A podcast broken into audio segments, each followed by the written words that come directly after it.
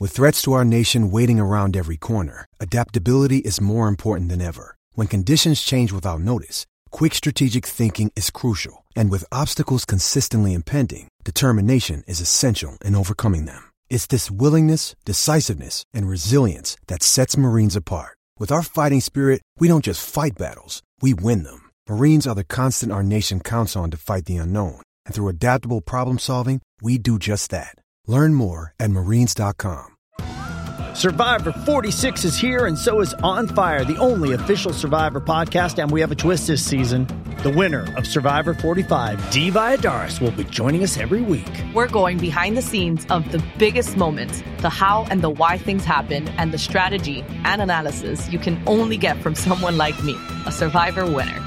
Listen to On Fire, the official Survivor podcast, wherever you get your podcast. Thank you for listening to this Podcast One Sportsnet production, available on Apple Podcasts and Podcast One. Have you been wanting to lose weight and get healthy? Now's the perfect time to start Nutrisystem. Enjoy your favorite foods made healthier, delivered free to your door. Right now, you can get Uniquely Yours Ultimate, our most complete foolproof plan at an amazing price. Order today and save 50%, plus get an extra $40 off. Go to Nutrisystem.com slash save and discover what millions of people already know. Nutrisystem works. Limitations apply. See website for full offer details. Hey, Jordan here. I know a lot of you create your own podcasts, and a lot of you already have one like me. I obviously love what I do.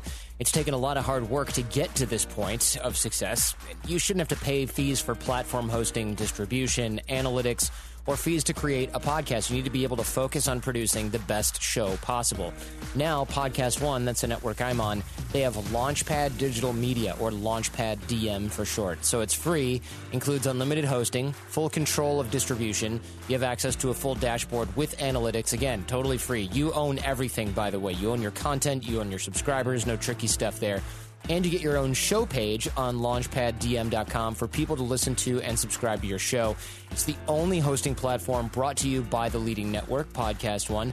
Podcast One will promote the site, drive people to discover your podcast, and if your show grows, you could even be invited to join Podcast One's all star roster, which includes people like Adam Carolla, Kaitlyn Bristowe, Shaq, Lady Gang, and of course, me, Jordan Harbinger. I'm there too. You also get access to their production and sales support. So, with all this completely free, don't use other hosting platforms. Why would you need to? Learn more or sign up now at launchpaddm.com. And don't forget to check out the Jordan Harbinger Show. Yahoo Fantasy has introduced a new fantasy football game called Best Ball that lets you get in the action now. With Best Ball, you draft your fantasy football team, and that's it. You don't need to do a thing once you've drafted your team. Each week, the top scoring players at each position on your roster will automatically count towards your weekly score. It's what I've always wanted. Forget about the time commitment. No waiver wire, no trades, no adding or dropping players, no having to make those tough start or sit decisions. Focus on the best part of fantasy football the draft. Tired of doing mock drafts for your fantasy team and having the other players drop out early and not finish the draft? Free best ball leagues give you the most accurate ADP or average draft position of players before the season starts. Can't get enough fantasy football? Don't want, but don't want to manage all those teams all season? You can draft up to 50 best ball teams. That's incredible. Play for free or play for cash, but most importantly, get to drafting with Yahoo Fantasy Best Ball. Join the league today at yahoo.com slash bestball. Coming soon to the Yahoo Fantasy app. The August 16th edition of the PFF forecast, we have some really exciting news about all the things we've learned from the league from the preseason. That'll be Mhm. wonderful. That should take a few minutes. Yep. We're going to talk. Uh, we're going to start talking about some divisions. We got the NFC South and the NFC West. We're going to talk about quarterback pressure rates, a little bit of coverage versus pass rush, some of the PFF. Um, what we would expect to see this season if everything goes according to form, and then last but not least, uh, we may have a uh, story from the Y. We'll find out Ooh, I can as we go. So excited. Let's rock.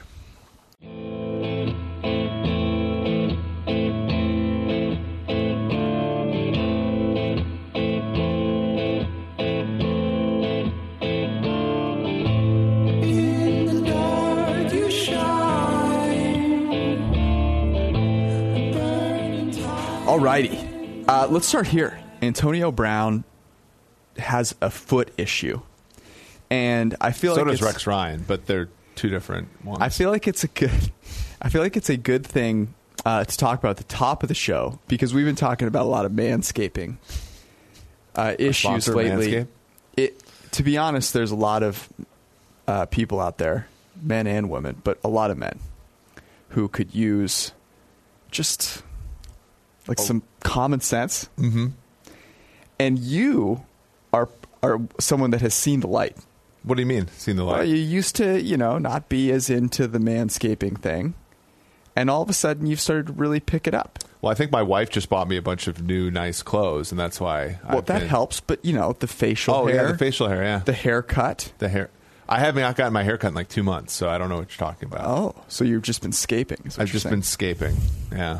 Uh, yeah, you're right. I mean, I have been taking care of the facial hair a little bit better. the hence- lawnmower that you got from Manscaped has been really I think. in.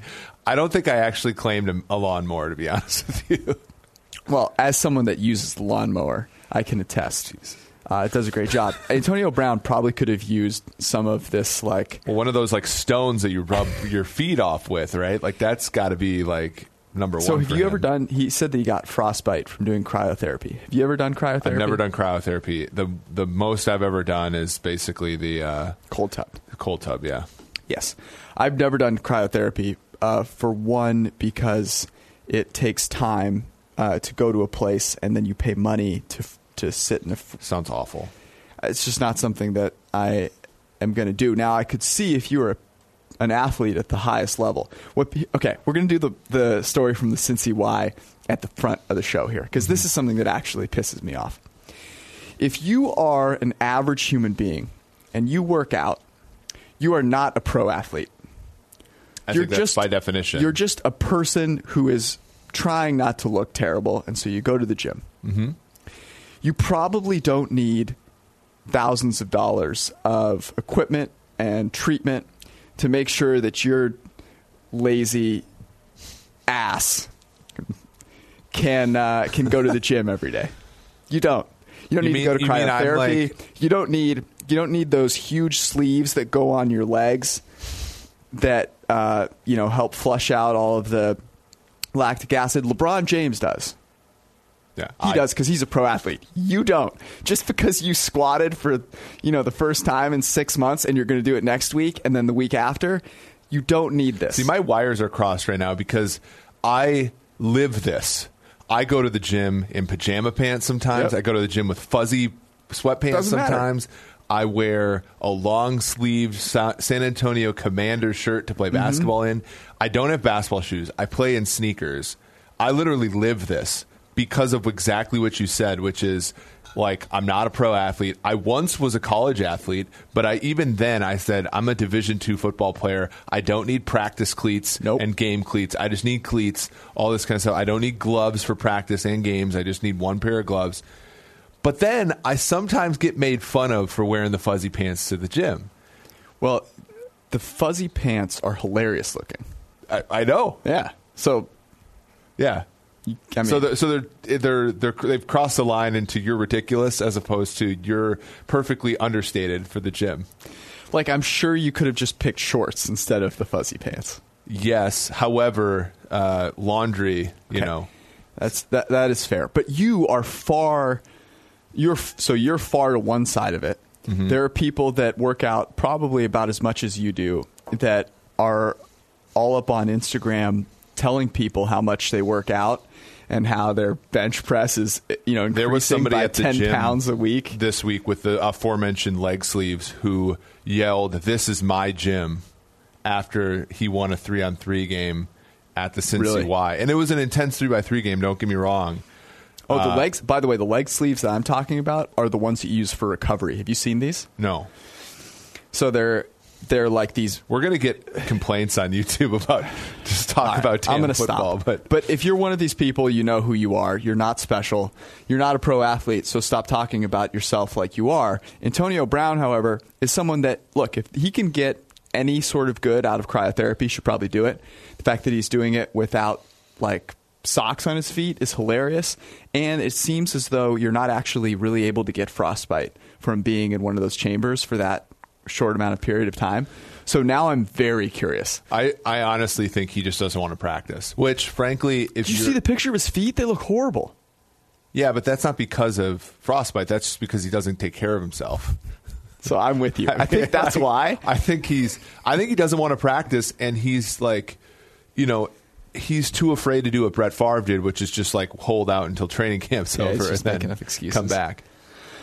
All right, so that was our that was our introduction. By the way, if you want to be the opposite of Antonio Brown uh, and can keep yourself in good shape, you should probably head over to Manscaped, to get yourself a lawnmower, get yourself some of the um, wonderful tonics that they have for making sure that you're smelling good, feeling good, looking good.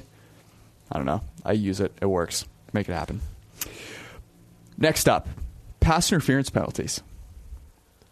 Yeah, Through two weeks, your thoughts? people are edging out about this, mm-hmm. and I remember last preseason Oh. when everybody was getting called for those hits mm-hmm. over the middle of the field on run plays, and Yep. people were freaking out about the integrity of the game. Yeah. And funny, like there was higher scoring the first like eight weeks of the season, but I don't think it was because of like these penalties. It was because of just like quarterbacks being good.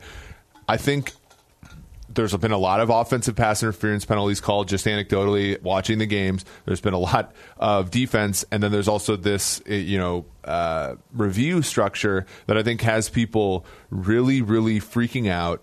And I think it's overblown. I think by the time the season starts, the referees are going to act basically how they've always acted, plus or minus a small term, and, and we'll be fine. It's preseason for everyone. It is preseason for everyone. We got to get Terry McAulay on the podcast. We do. We should get him on the pod. Uh, I'll see what I can do. I, I'm sure he would love to opine. Yep. Um, he's got, and he will dive into all of the like nooks and crannies of these things that we probably never thought thought of before. He posted something uh, last night that I thought was interesting, so you can go check out if you want uh, at SNF underscore rules. Th- There is nothing from the preseason that I'm going to overreact to, and it's certainly not going to be this. So I think just people should chill out a little bit. Yeah. Um, kicker traded for a fifth round pick. Your thoughts? I mean, it's ridiculous. Also, by the way, like two days later, He's the, really good though.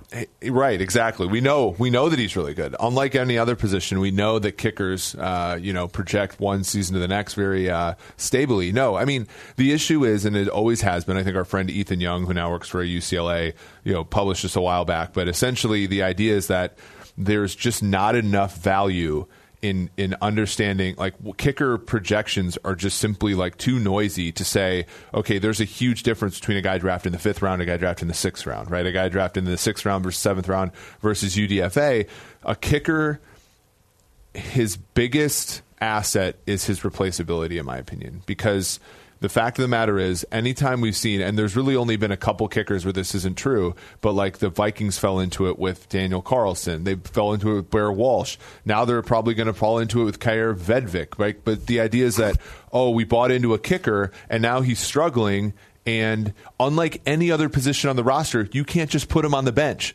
Like he's the only guy on your team, so you have to ride or die with him. And and we've seen the Vikings lose games because Blair Walsh couldn't hit the broadside of a barn, and they had just drafted him and extended him. Right, so you have to be able with kickers to discard them, and you're far less likely to discard a kicker if you spent draft capital on him.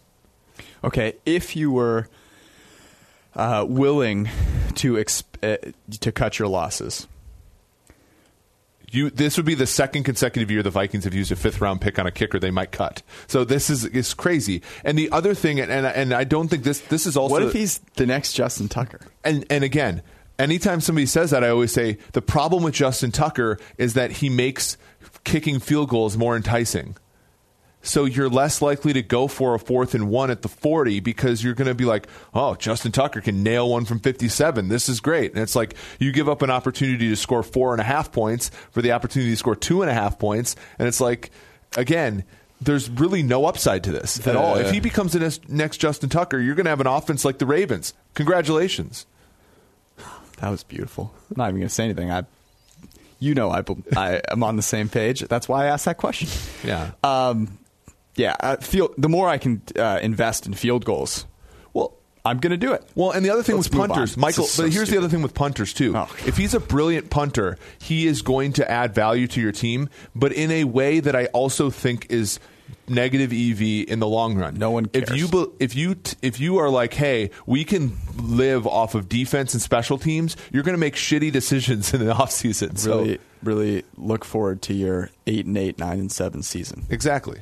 So The big takeaway from the preseason Super Bowl, which occurred last night with Boog and Tess, no, uh, no wit. Um, Whit plays tonight, right? Whit.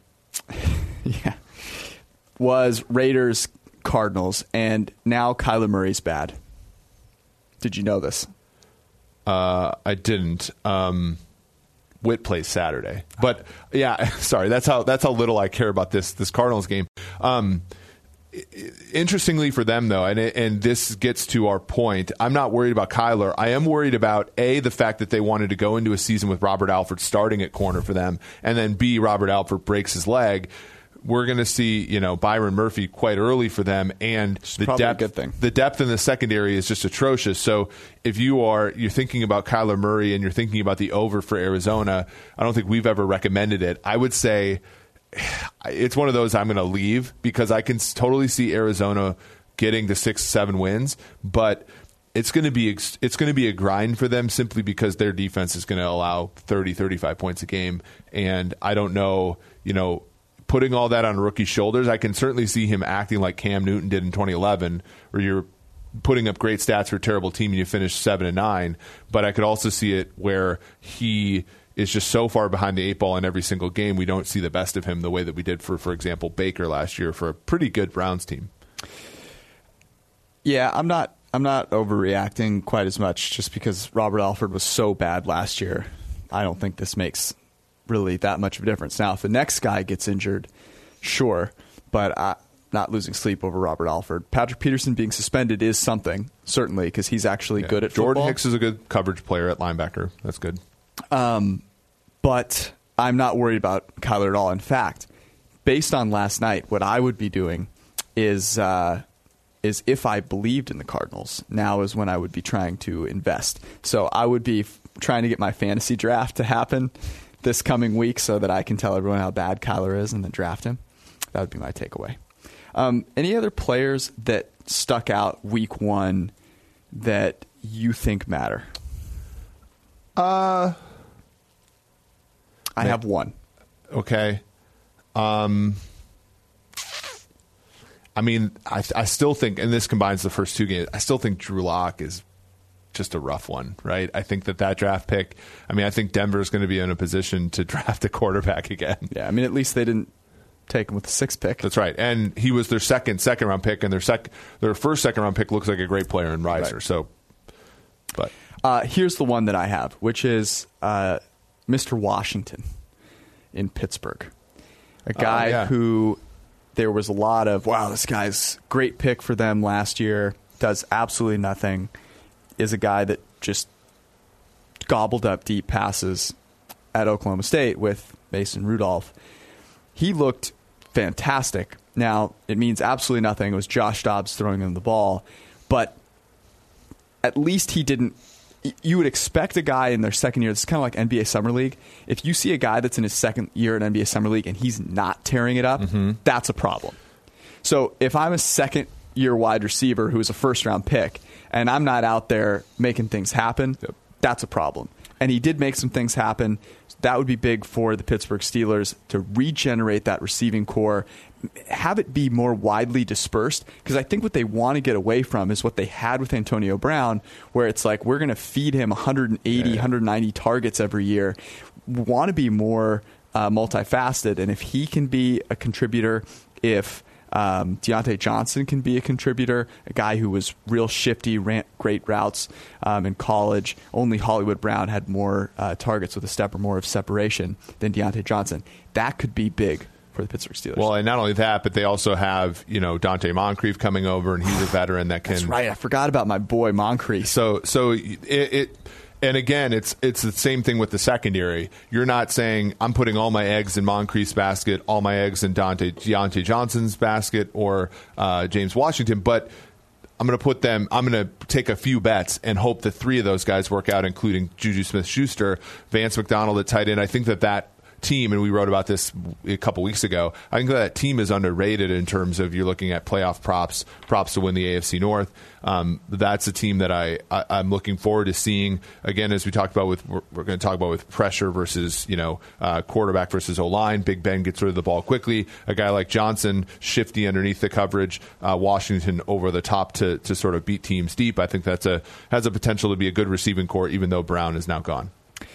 All right, the last bit of news, which we have to talk about, in large part because you took this player uh, to be a part of your franchise going forward, and were not did not have any qualms with the fact that he has a malady of injuries, and this is Andrew Oh, Luck. yep.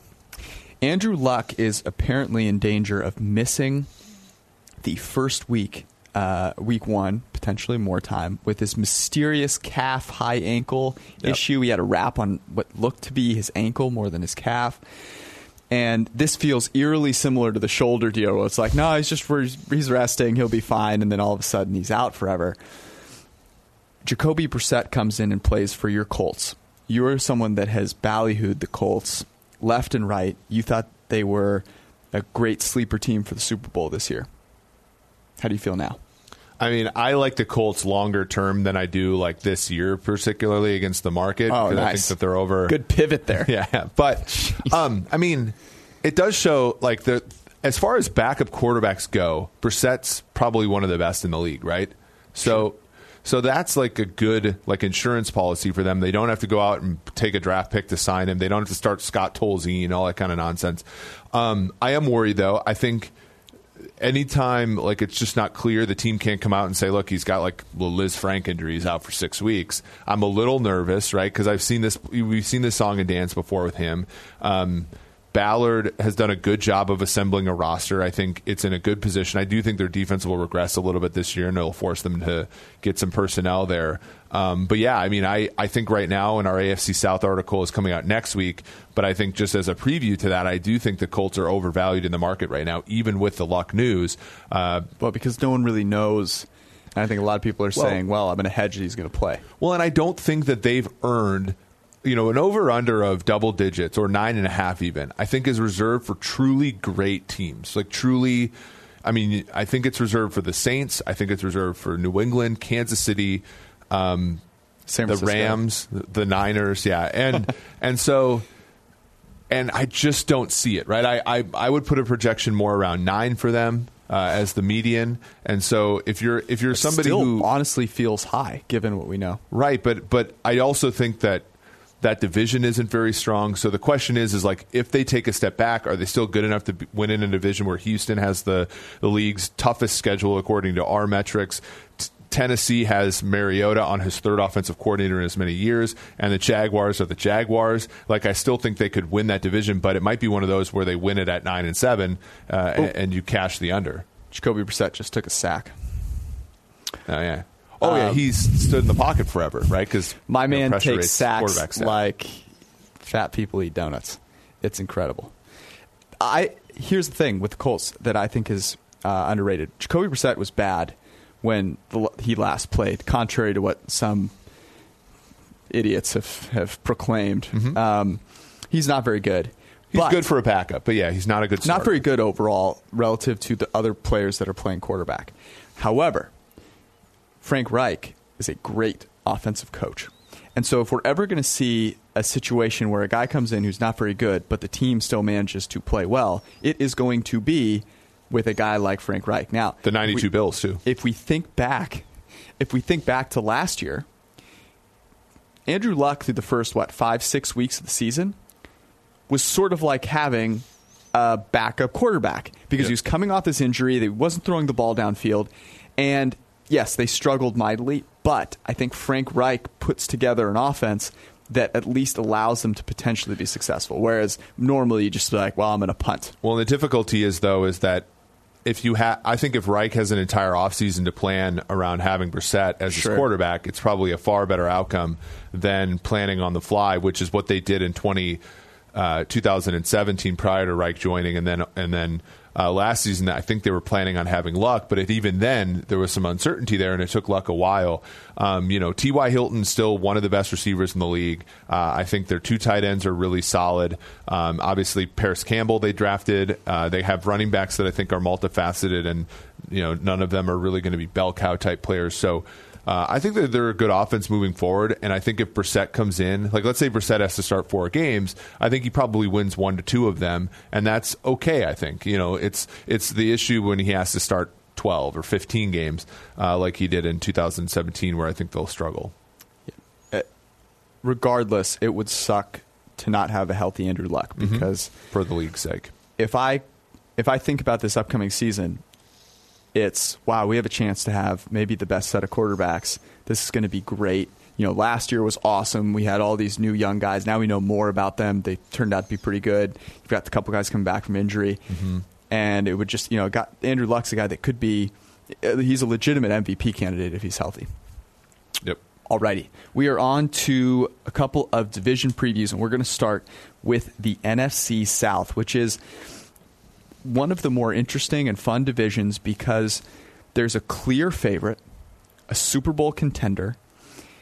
There is a team that is not the favorite, but was has been closer to winning a Super Bowl than any other team in this division. Uh, there is a team that uh, is not the favorite, is you know kind of mired in mediocrity, but has a superstar that came close to winning the Super Bowl. And then there's a team that at the bottom of the division where we have no idea. Jameis Winston, Bruce Arians, this amazing wild card that if everything clicks together, and you should all check out uh, Timo Riske, PFF underscore Moose article about uh, matching up passing concept with quarterback with Jameis and Arians. They could be an amazing offense. They've drafted a bunch of defensive players. So there may not be a more interesting division than the NFC South. Let's start here.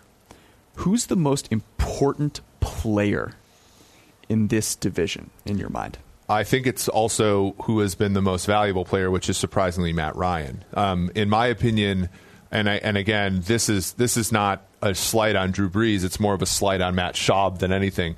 But I think I think if Matt Ryan misses a snap, if Matt Ryan misses one game this year, the Falcons' probability of making the playoffs is cut in half. Uh, just because Matt Schaub is such a downgrade, that offense is so hin.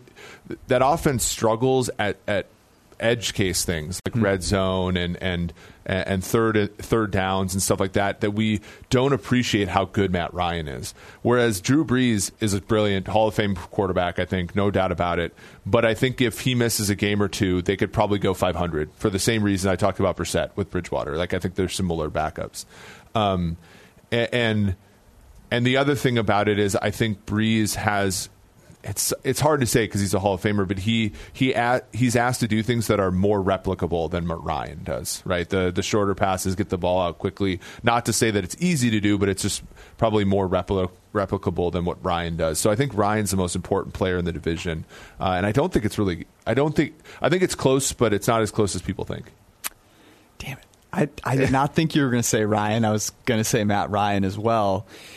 The, the point that you make about the edge cases for the Falcons is a really important one because if you're going to say Ryan, then what I'll go ahead and say is Dan Quinn. Because the difference between Matt Ryan and Drew Brees is very it's very slim. They're both very good quarterbacks. And now I think most people would say, well, Drew Brees is certainly better than Matt Ryan, and he certainly was last year. But over the course of the last few years, they have both been tremendous. And Matt Ryan mm-hmm. squeaks past Drew Brees. You can go read the article on pff.com, and, and we'll go into it in more detail. But Drew Brees has the benefit of Sean Payton, who makes the right decisions more frequently than Dan Quinn has. And I think Dan Quinn, being a defensive guy, has has struggled with this a little bit. And I don't think it's because he's not trying, but that team, that Falcons team, has kind of accrued this identity of I'm t- I'm a, I'm timid, and they shouldn't be timid Yeah. because they have maybe the best wide receiver, uh, quarterback wide receiver duo left in the league. Yeah. Now um, that that AB and Big Ben and Gronk and, and Brady are no longer together, and yet they don't push this advantage. Sean Payton pushes the advantage that he has Drew Yes. Brees. He says, "Look, if I have a chance on fourth and one to keep Drew Brees on the field, I'm doing it." Which And- is crazy because they actually have a good defense compared to the Falcons. The Falcons should be the team that acts Right. like the Saints. but they don't. And so, to me, if Dan Quinn is able to put himself in the frame of mind where we are a great offense and we're going to play like it, mm-hmm. then the Falcons can be the best team in this division once again because their quarterback is that good. Because they're everyone's talking about Michael Thomas. I'd rather have Julio Jones, mm-hmm. right? And as great as Alvin Kamara is, he's still catching passes, you know, at the line of scrimmage. So he's not someone that's all of a sudden gonna necessarily push them over the top. And their defense was so bad last year, right? That if it mm-hmm. just regresses a little bit, Dan Quinn's decision making here, I think, becomes huge. There's that second and long thing that we talk about all the time. They ran on second and long at the ninth highest rate. I know. You know what their yards per pass play was on second and long? Let's say nine. It was like 8.8. Yeah. Their yards per run play on second and long was on. 3.1. Stop, stop. It was an absolute travesty. Yeah. So, uh, I think Matt Ryan, Dan Quinn, the most valuable duo, and I don't think the it's thing close. that we and we wrote about this in the article or the most is- important duo. Sorry, We, we wrote about this in the article. Julio Jones simply doesn't play as much as some of these other guys Right. do, and so when you look about his his yards per route run, you look that that's an I think inflatedly high in some sense because he's not on the field all the time. And I know they're trying to mitigate his injuries, but they are as a result of some of those things, one of the most predictable teams in the NFL at times. When you have, I think it was like, who was his name? Like Hardy. When you go 22 personnel and the wide receiver is not Jones, like, I'm sorry, the other team knows you're going to run the football. It's a And it's not like they have, I mean, Austin Hooper, I think, is an underrated tight end, but he's no Tony Gonzalez. So you're not like going to win in those situations. And I think it sounds bad, but I think Julio should just be out in the field more and, and, and they should just be less predictable they I think that they were hurt a little bit by the fact that you know now that Tevin Coleman plays for the Niners, they had two running backs who were pretty good, like talented players, and in 2016. Shanahan used them in efficient ways out of the backfield, throwing them the football. And so then in 2017 and 18, Sarkisian used them, but in dumb ways. I think hopefully as they go go into this season, the Ito Smiths uh, and the Devonta Freemans are used again as backfield, you know, passing passing players as opposed to rushing players they, you know, again, those edge cases, so they can squeeze those down and be more efficient on them. I think we're going to see Matt Ryan have sort of an MVP caliber season in a way he did in 2016. I'm not as optimistic maybe as some because Dirk Koetter's had his history before, but I think Cutter's an upgrade over Sarkisian certainly. yeah, it's it's Matt Ryan's the offensive coordinator. You'd hope That, I mean, that's, really what's what the you hope. thing here, and their red zone efficiency, uh, much maligned, really is not something that's that big of an issue. There are far bigger systemic issues, right? They kind of figured out, look, we need to throw the middle of the field, we need to throw in breaking routes, Yeah. we need to get rid of these this fade BS, which is absolute garbage, um, and they did do that. Okay, so I think we've answered the next question already, which is if the favorite doesn't win, kind of why is that the case? And let's spin it one rung down the ladder here, which is okay, if the Saints don't win and it's not the Falcons, you've got the Panthers and the Bucks here. I think I know where where we're gonna make with a, this one. This is where Um, we're going to make a decision that's different than most. I think. Who's winning and why? I think it's Tampa Bay, and I think Tampa Bay because okay, there's a lot of positives about Tampa Bay, right? Bru- Uh, Jameis Winston has this nature about him of throwing the ball in places that Bruce Arians likes to utilize, and I think as much as Jameis has struggled at times, I think he has the potential and his positively graded throw rate. Tampa Bay's expected points added on passing plays has been in the top 10 the last two seasons, uh, et cetera, et cetera, et cetera. This is a good offense. And I think if they turbocharge it with Arians and get some reversion to the mean defensively by drafting a lot of coverage players and just flat out being healthier, that's a, that, that team can win seven or eight games, maybe even nine or 10 if the other teams fall off. Carolina, weirdly, right? They, they talk about getting off to a six and two start, and oh, they ran bad for the last seven weeks. Well, their six and two start was pretty fraudulent. Yep. They won against the Giants on a 63 yard field goal at home. Uh, they had they won against the Eagles despite being down 17 nothing in the fourth quarter. Uh, I'm trying to think. I'm trying to think of their other games. They they had they had some luck along the way, and then things yeah got unlucky down the stretch with injuries to Cam and uh, but they haven't addressed a lot of the issues that they had last season, which is a Cam still has to play this way to be effective. B they're relying too much on a running back offensively, and C they can't cover anybody, and their secondary's not you know their secondary's young and has some potential, but thus far has not really shown anything in the NFL. Yeah, I don't think this is even close. I I don't. I think the Bucks are uh, solidly better than the Panthers, and a lot of it it gets back to the so. Jameis Winston seems to finally be in a situation where if you said, "Hey, Jameis Winston, you're your quarterback, design the perfect situation for him," this is it. Mm-hmm. Cam Newton, on the other hand, and people misconstrue this all the time, but I've seen a bunch of oh, Cam's throwing it shorter, and look, he's so much more accurate. Isn't this great?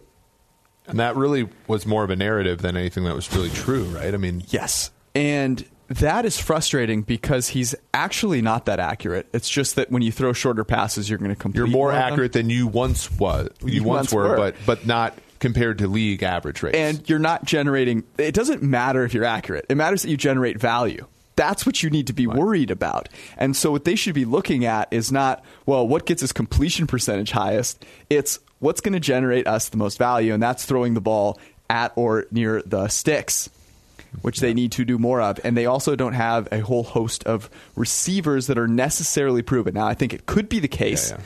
that those, you know, that DJ Moore comes through and and ends up being that guy. But as of right now, way more confident. This is this is where folks like us are sort of fading the training camp narrative. Curtis Samuel's the next, you know, coming of Percy Harvin. Uh, you know, DJ Moore.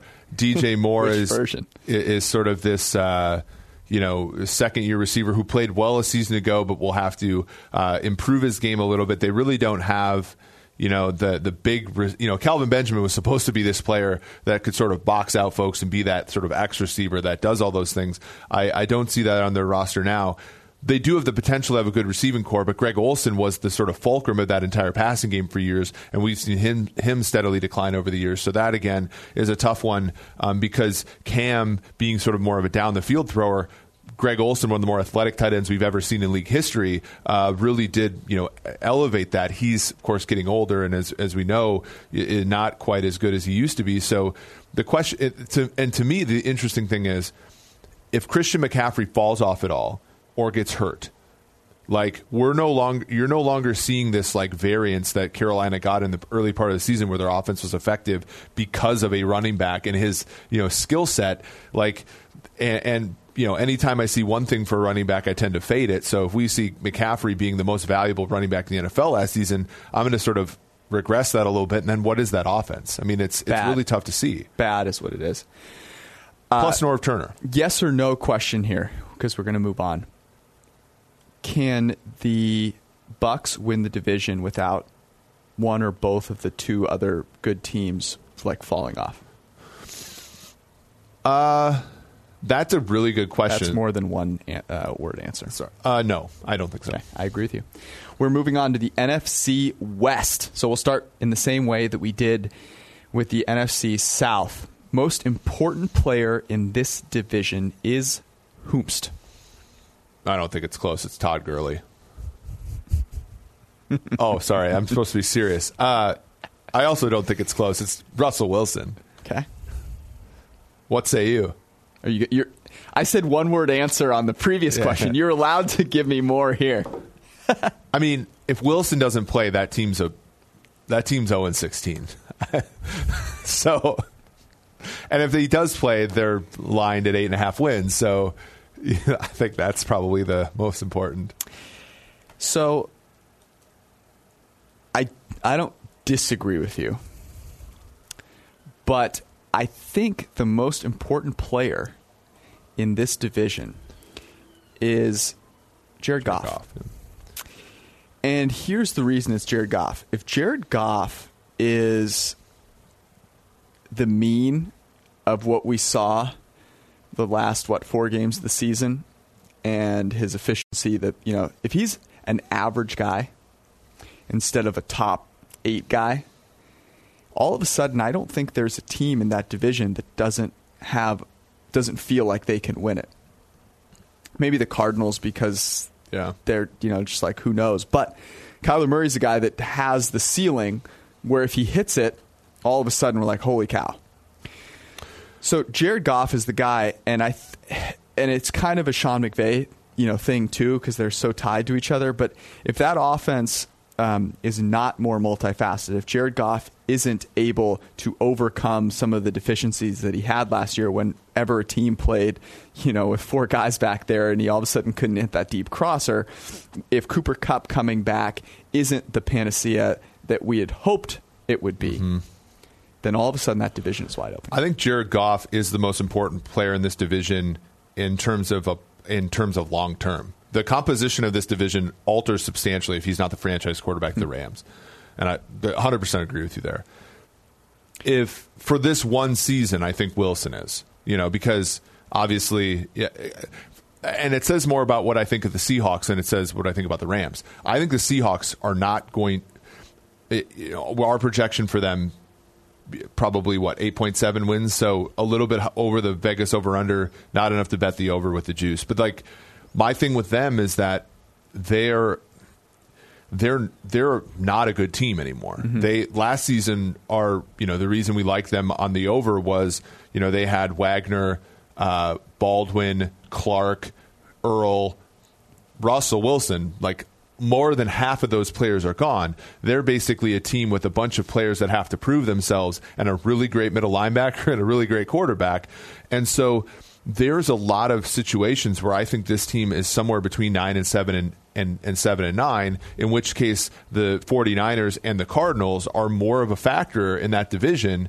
And the only thing that like sort of long term is a question for me is whether the Rams are an arm's length away from all three of those teams. Mm-hmm. And if Goff is not the player that he's supposed to be, then the answer is they're not, right? The only thing that I'll push back on there is how can the most important player in a division be a guy that his own team doesn't trust on second and long? well, that's a good one. So the Seahawks, They're protecting him, right? the Seahawks on second and much. eight plus ran the ball more than any other team.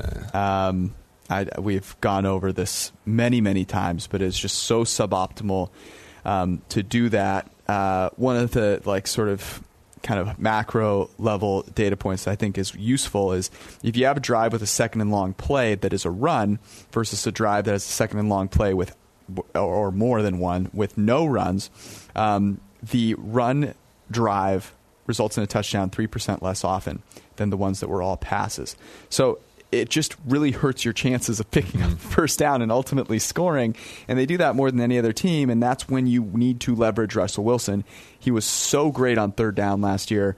Uh, It's just hard to imagine that being replicable. So I, I don't disagree with you in, in his importance. I just think he should probably be used more, Yeah. and that would increase his importance. Yeah, and- I, I and I think that combined with the you know sort of loss of talent that they've had across the roster for multiple seasons mm-hmm. is probably a reason why if you're looking at like the delta in wins, it's him. If you look at the long term outlook of the division, it's it's Goff because the whole complexion of the division changes if Goff need if they need to move on from Goff. The so if the favorite doesn't win, that's the Rams. Um, so things go a little wonky. Are you willing to put your stake in the ground that it's the Seahawks that claim the division? No, Because I'm not. no. And I, I actually think, I, I don't want to say this because I'm a Niners fan and I try to keep my expectations where they should be, right in the middle. But the ceiling for a team like the Niners, where it turns out that their coverage players aren't terrible mm-hmm. and they can be like 23rd as opposed to 32nd. Mm-hmm.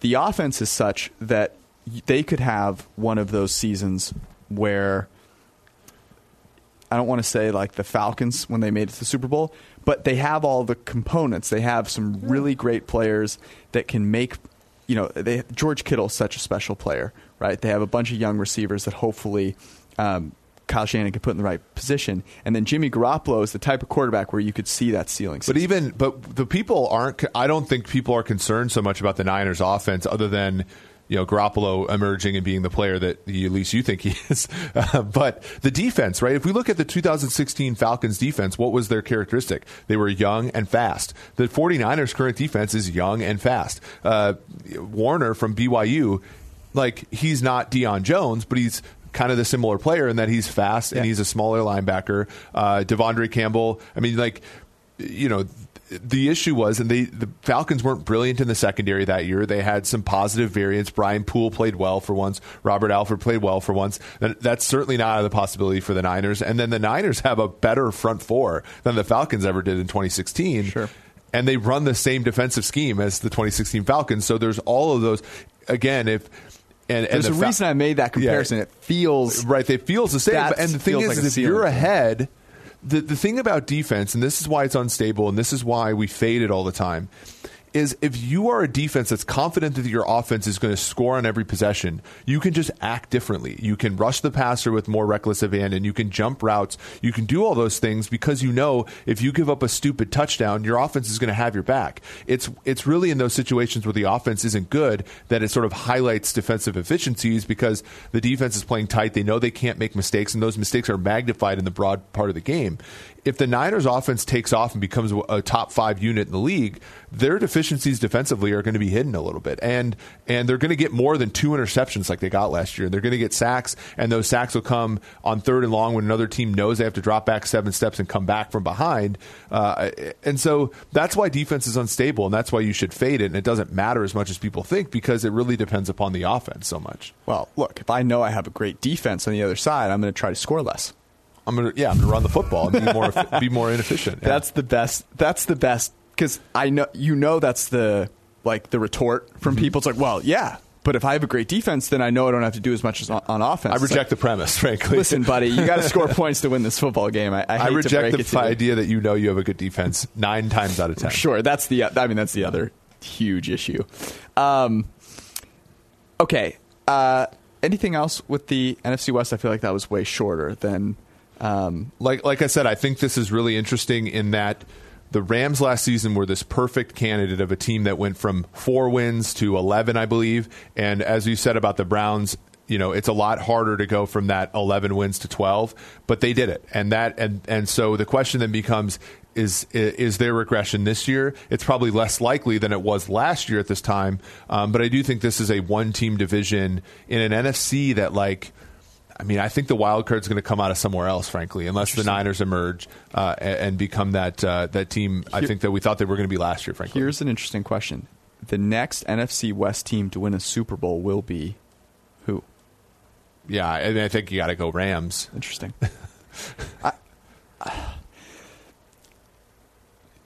I, I don't think it's it's as close. I think there's a lot of question mark with Jared Goff, with what they end up doing with Jared Goff. If they end up paying him a ton of money, do they handicap themselves? Is he worth it? Sean McVay, who I am a huge proponent of because I think he does a great job of all of the like culture building aspects that are so important mm-hmm. and he's a real sharp guy but he's got to make some improvements from an offensive standpoint and especially with a decision making standpoint if they're going to be conservative on fourth down I'm not putting my Yeah, yeah, yeah. I'm not I'm not taking that team so um I think from a scheme perspective, though, they can evolve because he's already evolved. Sure. When he was in Washington, that tight that No, offense correct. was very tight end friendly, and it became a three wide receiver offense in LA. I think they might go back to a little bit more. I mean, they might use Gerald Everett for example. should, yeah, he's because good. he's actually good. And I think from an X's and O's perspective, I think he'll adapt. The Well, issue is going to be the the. I said the this when, when everyone was having an, a circle jerk about their using 11 personnel. My point was he's just using the, best, players, on his team. His This only is- mistake is playing Higbee more than he should. Frankly. This is like you know, it's just it's that's what a good coach should do is Yep. play the best players. So yes, Jared El- Ger- Gerald Everett is good enough to play. Higbee is a guy that gives you some flexibility, right? So if they come out light and you know open up the opportunity for them to get an easy five yards on you know first and ten running the ball, he gives them that kind of versatility there. Um, so they can keep those guys on the field and just um, you know confuse the defense. But he's got to make the right decisions on fourth downs more frequently. Uh, so as does Dan Quinn. All right. Um, sort of last but not least. So let's let's leave the if PFF's all PFF's uh, like forecasts come true, what will happen for another week, and let's talk about the great article that you wrote because uh, you should go check it out. It's about quarterback. Uh, and offensive lines, who owns the pressure rate? And what we mean by that is is it a trait of the offensive line Yeah. or is it a trait of the quarterback? Who is most responsible for the amount of pressure that they uh, that they feel? And I actually think we talked about a player who is an interesting um, interesting case study for this because I think common knowledge or common belief is it's the offensive line because they're the people blocking the pass rushers. Yeah, and and this has been hinted at by folks before. I think in the article I cite, you know, Josh Hermsmeyer had a tweet about hits and hurt, hits and sacks. Uh, I think Football Outsiders did it a while back, and you know all the. But we have pressure data, and pressure, of course, is is one of those things. If you look at pressure rate for an offensive lineman, pressure rate for a defensive lineman, you're talking about R squareds of 0.5, which is like unreal uh, for um, uh, for NFL uh, you know players, uh, and so like we're clearly capturing something about offensive and defensive linemen that whether they're good or not. But the real question is is how much does it affect the play? And you look at across the league, you look at like Peyton Manning, right? He really simple like you know, just looking at like the years where he played and he didn't play, his pressure rates were suppressed, right? Dan Marino, back when he played for the Dolphins, he went an entire season being sacked six times. Uh, uh, you know, it's just uh, some of these players like process this thing. Tom Brady, I believe, you know, had like I can't remember the numbers, but in 2007, his pressure rate, you know, uh, invited was pretty low. Matt Cassel comes in for 2008, same offensive line, high pressure rates. 2009, low pressure rates.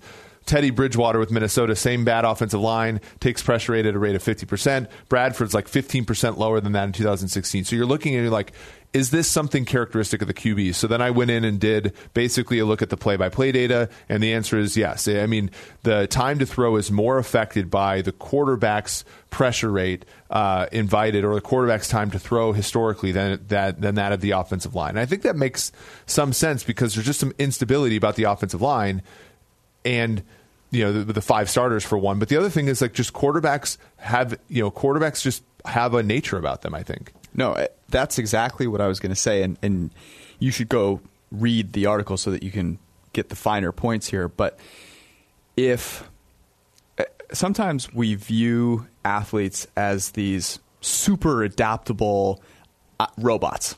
Okay. Yeah. They're not. right. Just like you and I are not. Right. Right. If I go to eat lunch somewhere, regardless of what restaurant I go to, I feel pretty confident that I know what you're going to get, ballpark, and I know what I'm going to get, ballpark. Right? Yep. And it doesn't matter what restaurant I go to because I am the way I am and you are the way you are. Right. Russell Wilson is the way he is. So their offensive line got way better last year, right? He was under pressure 2 3% less often. Why? Now, I'm not saying that his that the pockets he faced were as destroyed. But what I'm saying is it's a trait of his that he's going to hold on to the ball for a little while. So he's going to invite that pressure at that mm-hmm. normal rate. And, or that rate that's consistent with what he's done his whole career. Now, it wasn't 45%, which it was earlier in his career, but it was still at 40, which is right around where he has been the entirety of his career. And so uh, that is a useful thing to know because it, I think it's comforting, right? It like tells you that there is some uh, continuity among the way that you know these quarterbacks play. They're not just uh, you know system fits, mm-hmm. right? There are things that the scheme can do. There are things that the offensive line can do. But ultimately, it really does come down to what is this quarterback? Who does he want to be? Yeah, absolutely. And there is some obviously room for scheme adjustments. We saw with Andrew Luck, he was a guy right. who held the ball long in the pocket. But I think it also is telling that the coach of the you know Colts thinks that Andrew Luck has control over this as opposed to his offensive line. Um, because really I mean when you're building an offense you sort of have to I think test or or have your offense sort of pliable to this idea that offensive linemen are going to get hurt and you can't you can't always rely upon uh, Tyron Smith to sort of like stonewall a defensive end every single play. You have to have you you have to have this sort of nature about it. We're going to be a team that throws the ball quickly. We're going to be a team that um, you know drops back seven steps. You know, like a la the Rams, all that kind of stuff. And you know, and that really is dependent upon the quarterback's nature. And what we've seen is even when guys switch teams and switch coordinators, it's still pretty stable. I mean, there are these there are the Andrew Luck changes, there are season level changes, but they're not as drastic as the season level changes of offensive linemen uh, on teams. What this kind of brings us into is a, a looking back again at the clean versus pressure discussion because obviously play from a clean pocket is more valuable because your expected outcome is far superior. But what this also tells us is, well, if I know a guy has had a lot of clean pockets, I think Ben Roethlisberger, I think you cite him in the article because mm-hmm. He's been pretty consistent at having about 75% of his dropbacks in a clean pocket, which is uh, the highest rate in the NFL. That's something that is going to be more resistant to perturbations on the offensive line than maybe we had thought mm-hmm. originally. So a guy like Roethlisberger, I kind of expect to sit in that same bucket as far as how many clean pockets he'll have and how many pressure pockets he'll have. And I know about what he's going to do from a clean pocket. Guys who invite a ton of pressure, they're in situations where like I don't know. Right. I mean that's that's why you know when you're looking at like people trying to project who the top fantasy quarterback is going to be this year, they all say Deshaun Watson, and and like I like Deshaun Watson. I I you know I think I think he's a he's a good young quarterback. But the fact is, is his pressure rate is in the 40s, and last season he, if you take out Nick Foles because the sample size was the highest passer rating quarterback under pressure. So like if that even becomes the league average rate, he's going to struggle relative to last season. And then you know, so there is a chance like if, in, in, a circumstance where Watson was average under pressure for years, I can see the high variance argument for him to be the top fantasy quarterback. But since he, we've already sort of seen, okay, he already invites a high rate of pressure, and he like was really good there, and this is what you got this year. If you, you know, same with Kirk Cousins. Like people talk about the Vikings, you know, getting better on the offensive line, which is a little shaky, but also like Kirk Cousins won't face as much pressure. Kirk Cousins was a top ten quarterback in passer rating under pressure last season. So if you even put that towards 16 or 17 in the league, he's going to actually get worse. And that the increase in offensive line efficacy is not going to impact him as much as people think because again quarterbacks carry their pressure rates with them so it's a really interesting way to look at quarterbacks as inherently vol- volatile or stable as opposed to inherently uh, uh, volatile or stable based upon exogenous factors like their offensive line and the last thing that I think is worth talking about is we made the same. This argument is not too dissimilar from when we talk about coverage versus pass rush, but it kind of spins. It helps you look at it the other way, which is okay. If a quarterback is going to determine more so than the offensive line how often he invites pressure and how quickly he throws the ball, well, then he's also telling you which side of the defense yep. is more important, right? And that is, well, look, if the quarterback decides to throw it early, doesn't matter what the pass rush does. Yep. Right? What does matter is who's on the other side of that pass, and that's the receiver and the coverage player. Yeah, and I'm not sure when this will come out, but we did another study about basically time to throw being that variable, really, yep. and coverage and pass rush affecting it, right? And we found that basically coverage and pass rush affect time to throw about equally coverage actually makes people hold on to the ball longer, as you can imagine. Pass rush makes them get rid of it quick, more quickly, and so those are equally effective. But then the problem is, is hanging on to the ball quickly is actually worse for an offense generally because pressure comes in. Like, hanging on if quickly. You, if you can live in a world where you assume no pressure ever happens, holding on to the ball better longer is better. But you can never assume that. So uh, you know, so that again is a sort of another feather in the cap of okay, coverage is more important than pass rush because coverage makes you do something that is on balance worse. Yes. Pass rush makes you do something that on balance you can actually make into a pretty good offense, right. which is the Patriots, you know, throwing the ball quickly against the Chiefs the, and the Chargers for the one value, it's not good enough to, to simply look at impact. You also have, to, or you know, the rates, right? You've got to look at what that actually means yep. uh, for the for the team that's playing. Um, yeah, that, the Patriots were ridiculous. Yeah, and and the thing is, is like teams adapt, right? So it's far harder. So what's what's easier to do? Tell your receivers to get open more, or to throw or to like, okay, I'm going to stand in the pocket for longer. You better beat the guy in front of you. That's, I mean, and coaches think this way. Coaches are like, well, we just need to execute better. Antonio needs to get open on that 15 yard dig. Well, it's like, well, that's actually harder to do than just to simply scheme an offense where things are going to be open more quickly and it doesn't depend necessarily on your guys winning so much. Well said. Go check out the article. It's on pff.com. Bunch of good stuff on pff.com, including um, coming soon next week. I have been told. I mean, allegedly. PFF Green Line will be live. It's going to be a lot of fun this year. We've got NCAA. If you want to learn more, there is an article that explains all the stuff that'll be on there. But big highlights. NCAA games are going to be up there. That is a lot of games. Your Saturday, all of a sudden, my Saturday went from boring to exciting very quickly.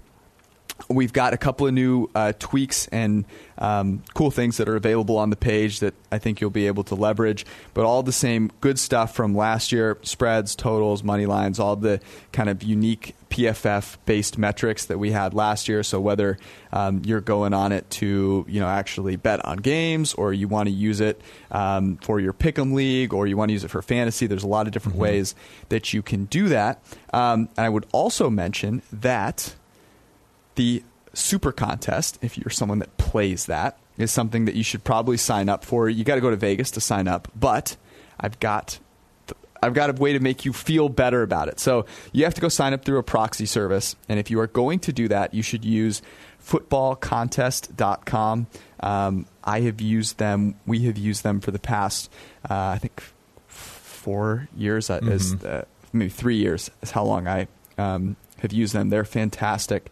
Um, uh, Maddie is a just a tremendously uh, um, timely person. So when you set up a time to go meet him, they will be there. They make sure everything is taken care of. It's very easy. And then they offer a bunch of great ways for you to keep track of how you're doing during the season. It's very easy to submit your picks every week. So you get to make a trip to Vegas and it's pain free. And then you get to play the super contest every week, which is you pick five games against spread. Winner gets a crap. Yeah, and, that, and, that's I think where a lot of you know the value is in in the in the uh, Greenline tool is that like you see how the spreads have changed, yep. and and oftentimes in the in the super contest those lines are stale.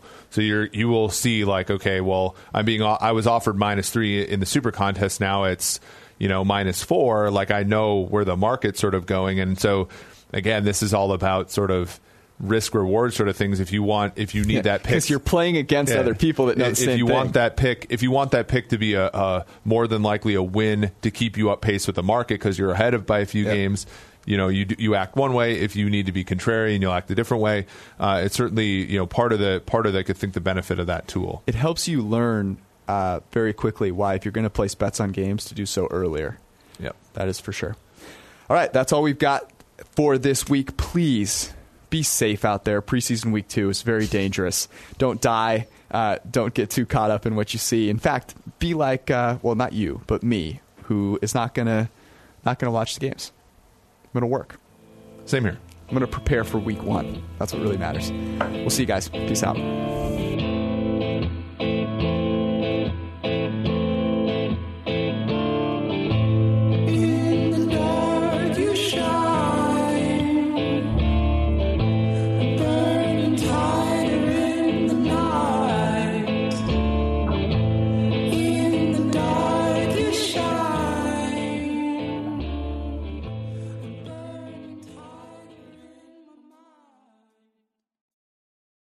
Have you been wanting to lose weight and get healthy? Now's the perfect time to start Nutrisystem. Enjoy your favorite foods made healthier, delivered free to your door. Right now, you can get uniquely yours ultimate, our most complete foolproof plan at an amazing price. Order today and save 50%, plus get an extra $40 off. Go to Nutrisystem.com slash save and discover what millions of people already know. Nutrisystem works. Limitations apply. See website for full offer details.